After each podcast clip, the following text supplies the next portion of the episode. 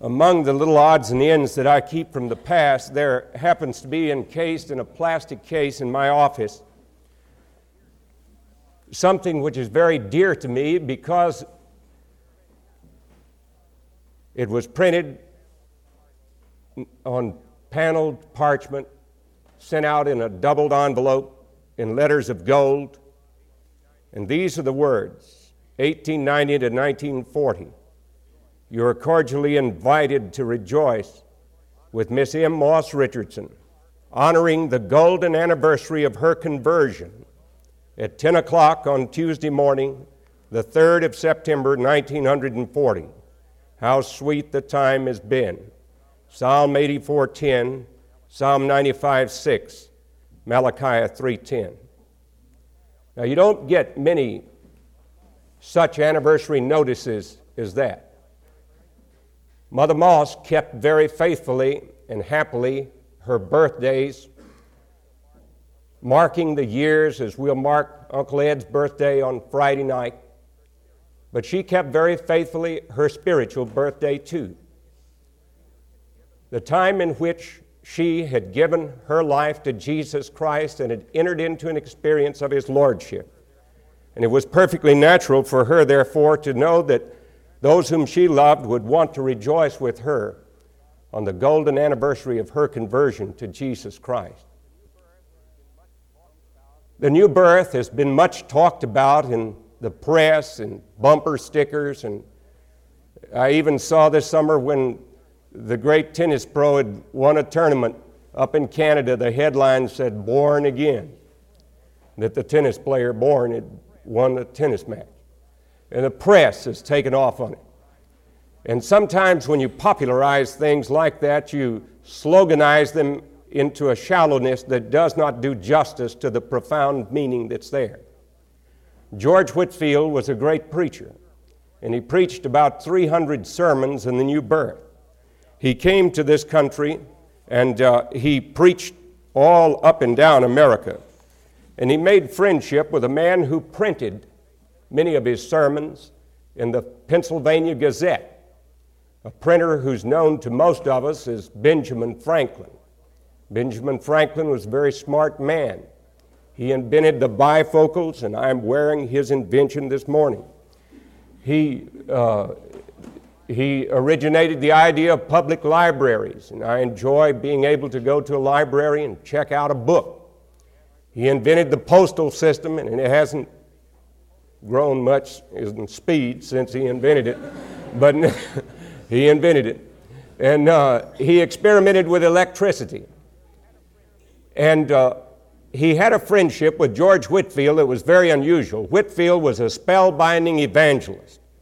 He could preach back in the days before we had microphones and amplifiers to 20,000 people. And he could make his voice heard. And they would come and listen to Whitefield preach. And Benjamin Franklin was just absolutely taken with the great power of this enormously gifted evangelist, and whenever he was in Philadelphia, uh, he would always uh, go and hear uh, Whitefield whenever Whitefield was there preaching. In fact, there's a famous story that uh, George Whitefield, who, by the way, had a social consciousness that is sometimes overlooked. There are many people who think that because we're concerned about conversions, we're not concerned about people's bodies. And this is not true. George Whitefield founded the first orphanage founded in the United States of America. He founded it down in Savannah, Georgia. Many of the people who came over here as colonists were not prepared for the rigors of the coasts of Georgia. They were unaccustomed to the heat and the uh, terrible uh, change that took place in their working habits. And so there were a lot of people who died. There were a lot of little children that were left. And George Whitefield saw this as a real need, and as a result of it, he organized an orphanage there. Now, in collecting money for his orphanage up in Philadelphia, um, Franklin, who was a little bit miserly, uh, had determined that he would only take so much money with him. He had, back then, they used pound notes. He had a five pound note, and uh, he had some uh, silver money and some copper money. And as Whitefield began to tell the plight of these orphans down in Savannah, he felt himself letting go of some of the copper money. And as he preached on about their plight, he let go of some of the silver money. And then as he talked on, Franklin let go of the five pound note. And then he turned to one of his Quaker friends and nudged him by the arm and asked him to lend him 10 pounds. And the Quaker said, Friend Franklin, you're not in your right senses at the present moment. Any other time, I would be glad to lend you anything you want to borrow. that was the great power of, of George Whitefield in preaching. Uh, George Whitefield wrote a letter to Benjamin Franklin, and I thought it important enough to print a portion of it in one side of the bulletin. I find that you grow more and more famous in the learned world and have made much progress in investigating the mysteries of electricity. I now humbly urge you to give diligent heed to the mystery of the new birth. It is a most important and interesting subject. When mastered, it will richly repay you for your pain. Now, then, when we turn to the Gospel of John, we read about the new birth. But we must not read about it without understanding first the purpose for which John wrote his record of the Gospel. He tells us the purpose of his book in the, in the in the 30th verse of the 20th chapter, which ought to be marked in your copy of the Gospel of John. Many other signs, therefore, Jesus also performed in the presence of the disciples, which are not written in this book. But these have been written that you may believe that Jesus is the Christ, the Son of God, and that believing you may have life in his name. And then in the very first chapter of the Gospel of John, we read that to as many as received him, that is Jesus Christ, to them gave he power to become the sons of God. Now, John put his book together around a series of signs and around a series of conversations or discourses that took place. And in the second chapter, he performs a miracle of turning water into wine. He demonstrates his creative power, the Lord Jesus does. And then he has the first cleansing of the temple because he had seen that the temple had become a place of commerce, that there were tradesmen and money changers there. And so he drove them from the temple. And then, if you come to verse 23 of the second chapter, you read that now when he, that is Jesus, was in Jerusalem at the Passover, and remember the Passover celebrates the Exodus out of Egypt, a great event that took place. And what conversion is meant to do is to celebrate an event that takes place. Something concrete and specific, something that is going to take place in the life of all who ask Jesus to come into their hearts. And now, when he was in Jerusalem at the Passover during the feast, many believed in his name, beholding the signs which he was doing. But Jesus, on his part, was not entrusting himself to them, for he knew all men. And because he did not need anyone to bear witness concerning him, for he himself knew what was in man. Then immediately begins our lesson for today. Now there was a man of the Pharisees. The phrase a man of the Pharisees designates a person of prominence. It's a curious way of designating. Just as in English, now there was a man of the Pharisees. There was a man from North Carolina. There was a man from Texas or a man from Georgia. When you say those things, you point out something specific. There was a man of the Pharisees named Nicodemus, a ruler of the Jews. This man came to him by night. This tells us some things about this man. It tells us that he was a very strict religious person. He was a, a member of the Sanhedrin, the governing body of 70, the council that met in Jerusalem. This man came by night and said to Jesus, Rabbi, we know that you have come from God. That's a tremendous thing to say. Now remember, most of the Pharisees did not like Jesus. Most of the Pharisees did not like John the Baptist. In fact, the most scathing, inflammatory, denunciatory things that Jesus said, he said to the scribes and to the Pharisees. Uh, it's interesting to note that there are no Sadducees that we know about that are ever converted in the New Testament. The Sadducees did not believe in angels, they did not believe in the resurrection, they did believe in the bureaucracy of, of what would be equivalent to the church, but that was about it. But there are, Sad- there are Pharisees, very strict and desperately religious men, and Jesus has harsh things to say to them and we see a number of them converted. And this man was very brave. He comes to Jesus because he has seen in Jesus a quality that he has not seen in anyone else. He is not like the man that we talked about last week, Zacchaeus, who would have been the equivalent of a boss of the bosses in the mafia. He is not like him. He is not like the woman at the well that you'll read about in the fourth chapter who is a much married woman who is really a prostitute. He is not like even the rich young ruler. Although they both would have been in an elite class, this man is a very learned theologian. And yet he knows that there is something in what Jesus is saying, and there are signs which have authenticated it that makes him to understand that he must go for further information to Jesus. That's my first point. He was curious. He was curious to know more. Zacchaeus was curious to see Jesus, who he was. And he climbed up into that tree, hiding under the leaves in that sycamore tree. And Jesus is always anxious to see a person who is curious after him. Maybe you don't know Jesus Christ in a personal way, but you're curious. If you are, you're just the person he's looking for. I love it when Jesus looks up in the tree, and I wish you could get the color of it all when he says, Zacchaeus, I see you up there. You come on down. I'm going to your house today. I must go to your house. That's a marvelous thing. Didn't make very many people happy because he did it. But Jesus didn't care. Love is vulnerable, and love is willing to respond in just this way. Now, here, here is a very different person.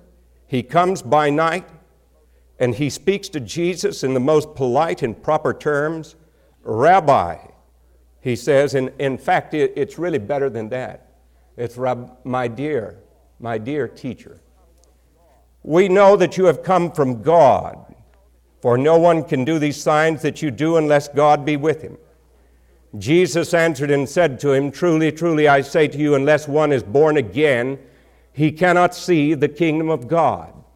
Nicodemus said to him, How can a man be born when he is old? He cannot enter a second time into his mother's womb and be born, can he? He puts it in the form of a question.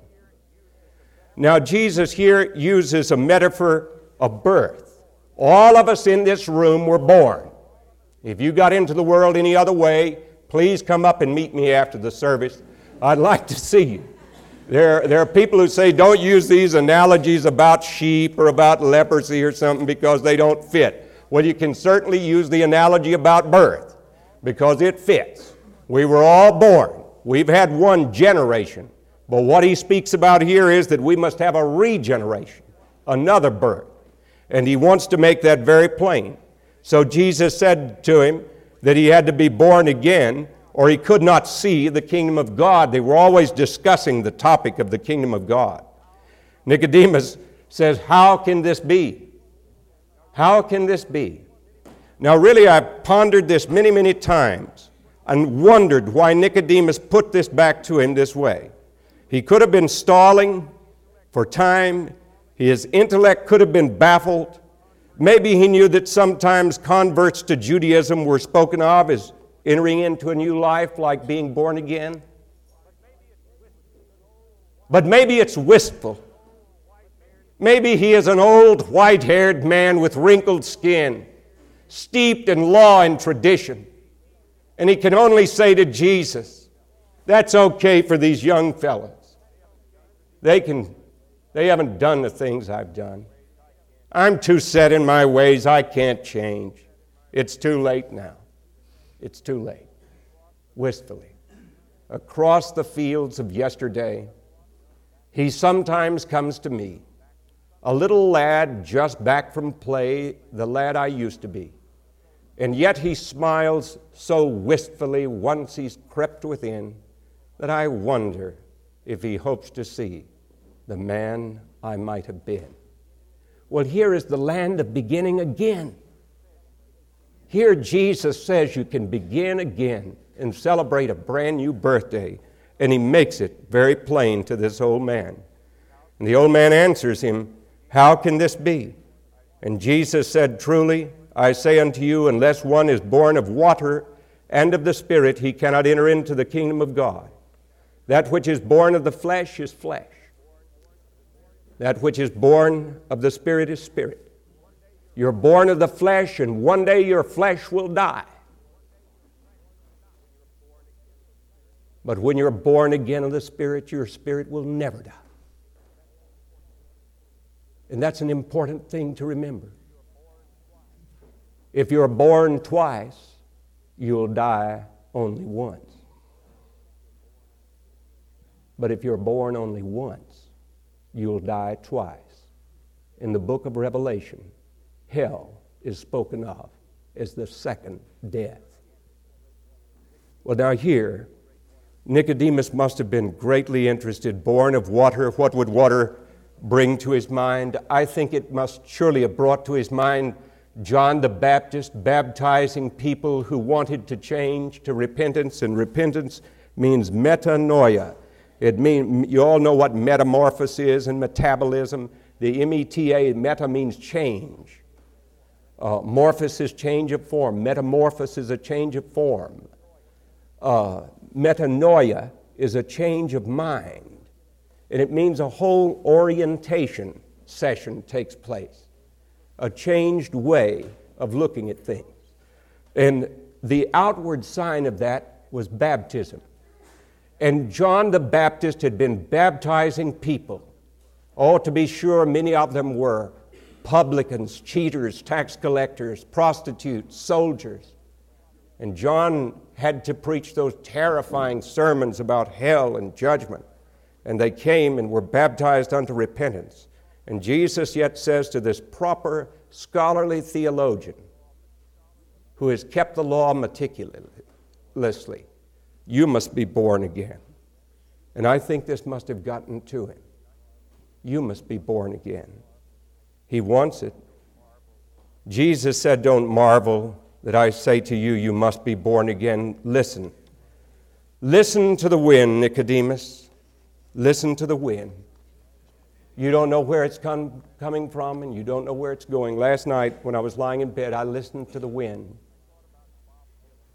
I thought about Bob Dylan, who wrote that song, Blowing in the Wind. I remember when he wrote it back in the 1960s, the early 60s, a tremendous rebel, uh, a Jew. His name is Zimmerman. He changed his name to Dylan. He wrote all these things.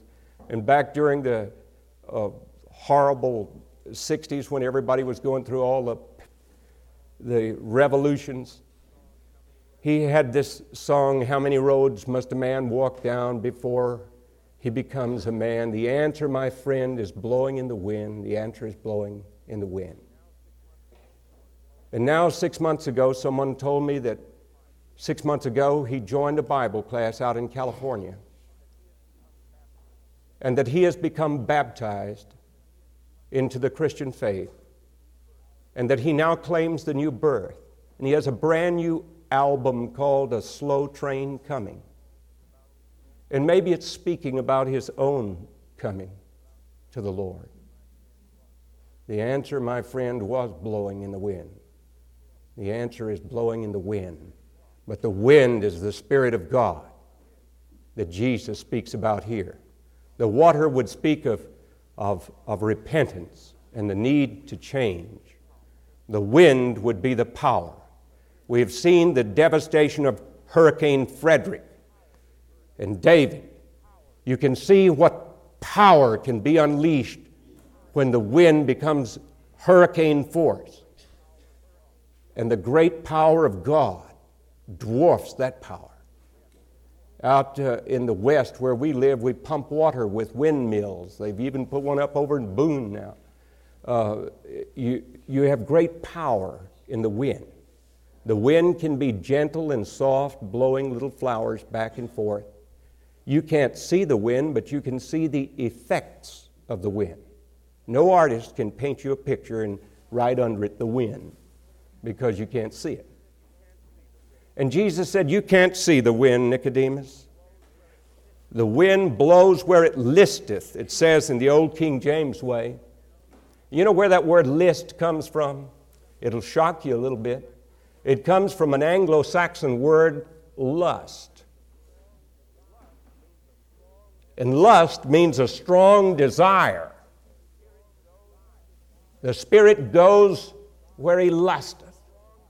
The Spirit has a strong desire to enter into your heart, like those bones out in the bleaching sun that Ezekiel is told to go and to preach to.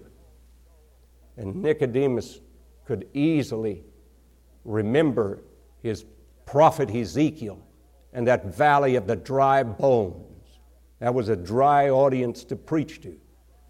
And yet, when he preached to them and prophesied to the wind, and the wind came and blew upon those bones, joint came to joint, flesh and sinew came together, and there stood a great and mighty army. And so God can take even what looks like a hopeless situation with this curious man who wants to know more. And he tells him about how it's going to happen. I wish we had time to go through it all. He was curious, so he came. He was concerned, and we read how his concern grows. And this is a point my wife said, Are you going to have anything in this sermon for Christians who are already born again? Yes. And you know, I'm not like my old friend that I read the birthday announcement for, announcing her spiritual rebirth, I couldn't tell you if I were going to be shot uh, when I gave my life to Jesus Christ. I don't know. All I know is I did. I can point to a number of milestones that happened to me where the Lord spoke to me, but I can't tell you uh, any time or moment. I can remember going down several aisles and raising my hand a number of different times and praying in a lot of different places, and I expect that's the experience of most of us. The important thing is, is not so much the moment, the important thing is that it happens.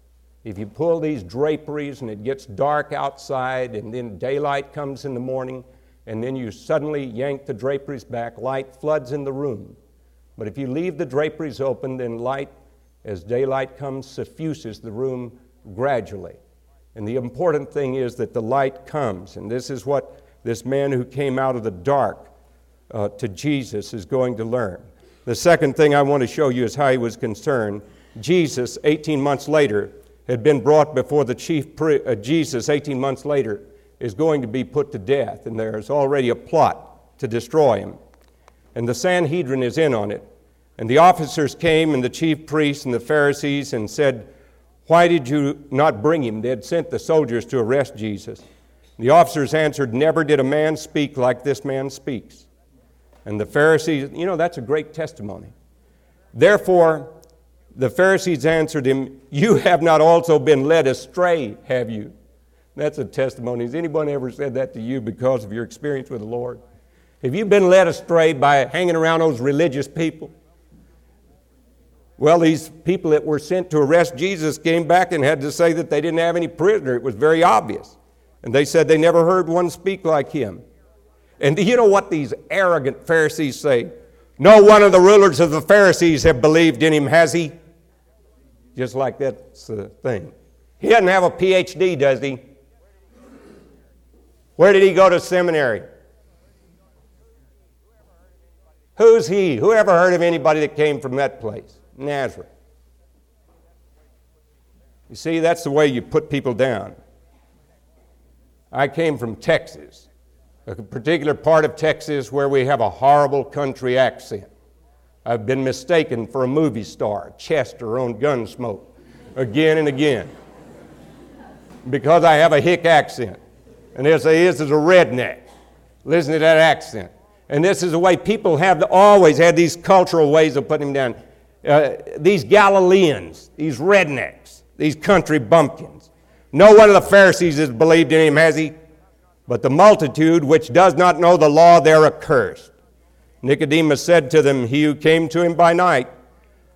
Now, this is very brave. He's concerned. Our law does not judge a man unless it has first heard him and knows what he's doing, does it? And look how they answer him. You are not also from Galilee, are you? Search and see. No prophet shall arise out of Galilee. Well, they didn't know their Bible. A prophet did come out of Galilee. And I think that that night after the Sanhedrin met, kind of like when the session meeting is over, the officers are going home and two or three people hang around to talk about something. I think Nicodemus must have stood around and he talked with Joseph of Arimathea. And he said, You know, they said no prophet comes out of Galilee. I've been studying this. That's exactly where he came from. You know where he was born? He wasn't born in Nazareth, he was born in Bethlehem. That's the city of David. Bethlehem was where it was prophesied that the Messiah would be born. And then they began to talk about other scriptures. They talked about Daniel 9, a scripture that could almost predict the coming of the Messiah's time. They began to think about other passages of scripture that would fit into what had been what they had learned about Jesus of Nazareth. And that's a tremendous thing that takes place. You see, Messiah was not going to be an angel, Messiah was going to be a man. And then, because my time is gone, I got to tell you the last thing. We won't sing the last hymn so I can get this in. He was not only concerned, but let me say this about the concern. Can you see a difference in Nicodemus? He has a sense of fairness and justice now that he didn't have before. Our law does not condemn a man until it's hurt him, does it? When a person becomes a Christian or becomes close to Jesus, it ought to result in that person being more fair. It ought to be result in that person being more loving. Now, mind you, Nicodemus was timid, and they tried to intimidate him. But yet, he spoke up for Jesus.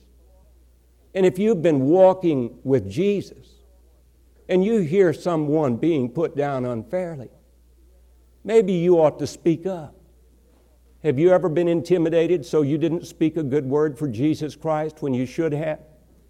Well, think about the courage that Nicodemus shows right here when he himself is a member of the Sanhedrin. And they ridicule him because he speaks up for Jesus. But he did. Now, the last time that you see Nicodemus in this pilgrim's progress has come from the fact that he was curious and concerned to the place where he makes an open commitment. And that's the name of the game. That's commitment. And commitments are costly business. And it cost him. That was when they nailed Jesus on a cross. And Nicodemus and Joseph of Arimathea were there. They saw it all take place. They saw the lightning and the thunder and the earthquake and the blood pour down. They heard him say, I thirst, the one who had said that he would give the living water. They heard him lied about, the one who said, I am the truth. They saw him die, the one who said, I am the resurrection and the life, and he that believeth in me, though he were dead, yet shall he live. And whosoever liveth and believeth in me shall never die. And they heard him cry, My God, my God, why hast thou forsaken me? Nicodemus must have said to Joseph of Arimathea, Joseph, that night I went to him, He said that unless the Son of Man be lifted up, and that couldn't have meant anything but the cross, unless he be lifted up. And he said, That's it. That shows he's the Messiah. All that Isaiah 53 says about the suffering servant, that he bore our sins, that by his stripes we are healed. Oh, listen, Joseph, he's the Messiah. There's no doubt about it. And Joseph, evidently a person of some great standing in the city, goes to Pilate and begs for the body of Jesus. And they deliver the body. Now remember, when a Jew touched a dead body, he was automatically defiled. He couldn't keep the Passover. But they took down that poor, pathetic body of Jesus and put spices around it. They did what his disciples didn't do. They all forsake him and fled. But Nicodemus had gone public with his profession of faith by this time. The pilgrim had made great progress. He was there. He had owned him as his Lord, and there was no doubt about it. Now, then, the question has to come back to you. You may not be able to point to a time, but is Jesus really Lord of your life? If he is not, the answer, my friend, is blowing in the wind. There's no telling where it'll lead you. When Jesus said, You hear the wind, Nicodemus, you don't know where it's coming from, you don't know where it's going, you don't know where it's going to lead you. Nicodemus never dreamed that night that it was going to lead him to that cross. Nicodemus never dreamed it would lead him to that hassle with the Sanhedrin in the upper room. John Wesley, when he formed that holy club at Oxford with George Whitefield and the others, the Holy Spirit was already working then. When he came over here on a boat and he saw that the Moravians were not afraid because they did trust in Christ and Christ alone for, for salvation, he was moved, but he still wasn't there. And then in that prayer meeting in Aldersgate Street, when he finally did trust in Christ, he saw where the Spirit had led him all the way. Now, he may be leading you just in this moment to trust in him. And if he does, you can ask him to come into your heart right now. I'm not going to ask anyone to come forward. I'm going to ask it to be something between you and the Lord. Then you tell someone else about it. Seek clarification of your faith through a study of the Scriptures and through conversation with others. Then go public and make it known. Let us stand and be dismissed with prayer. We will not have the closing hymn. We'll be dismissed with prayer.